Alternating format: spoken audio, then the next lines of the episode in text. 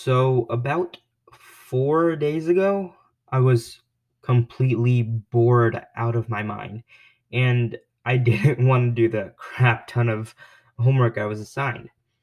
So, me being the very productive person I am, I laid on my bed with my face towards my ceiling fan and my left arm up.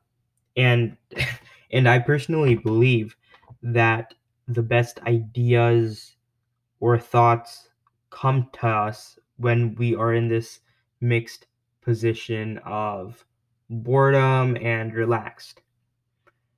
Well, that's besides the point.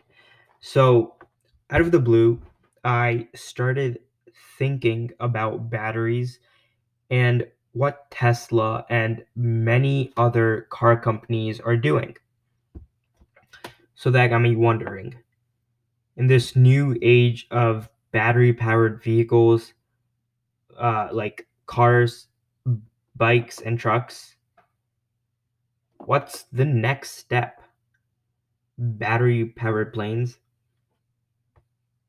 Humans have increased the Earth's atmospheric carbon dioxide concentration by more than a third since the Industrial Revolution began. And in my opinion, a majority of this can be credited to airline traveling. About 80% of human beings human beings will never set foot on a plane in their lives. Of the 20% that do, Americans are the biggest users of flight miles anywhere. One third of all air traffic globally takes place in the United States. And as you all can imagine, flying takes a lot of energy, which means a abundant amount of carbon dioxide is released into the atmosphere.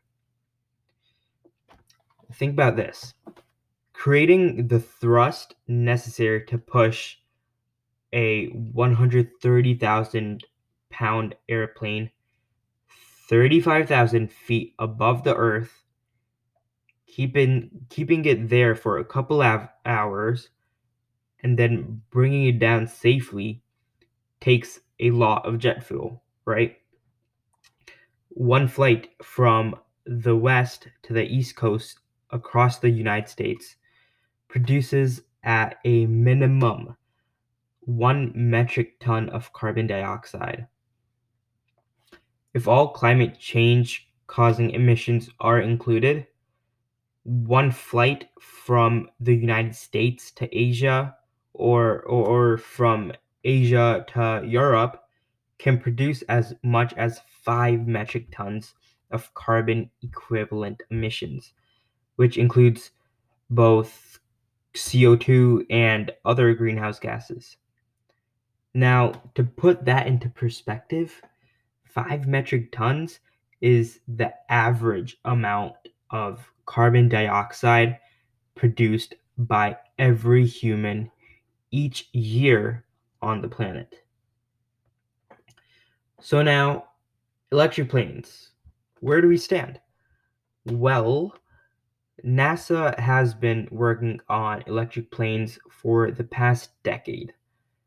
Currently, to power a 737 size jet with electricity would require a battery the size of the plane itself. Think about it. A Tesla Model S, the one of the sedans, has a battery that weighs about 1,200 pounds. So now comparing the size of the vehicle and the weight of the battery to a commercial plane that is around 130 to uh, 160 feet long. Just imagine how heavy and how large the battery would have to be. Weight is quite a bit more important for planes than cars in this situation. Along international flight on a large plane may have to rely upon a hybrid model of battery and jet fuel, like like a Toyota Prius of the skies. Well,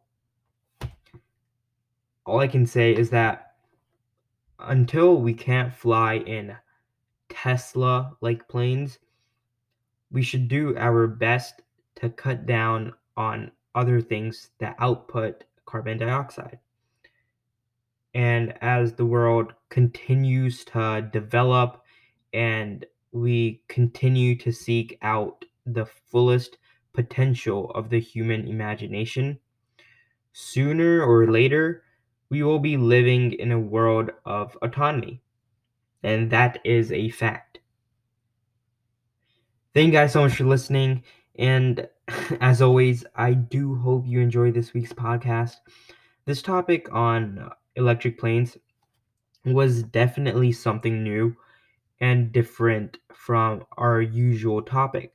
But hey, this just goes to prove that if you look at something from a different perspective, you will always find a way to make that your own. Life advice 101. Anyways, thank you guys so much, and uh, we'll see you next time. Peace.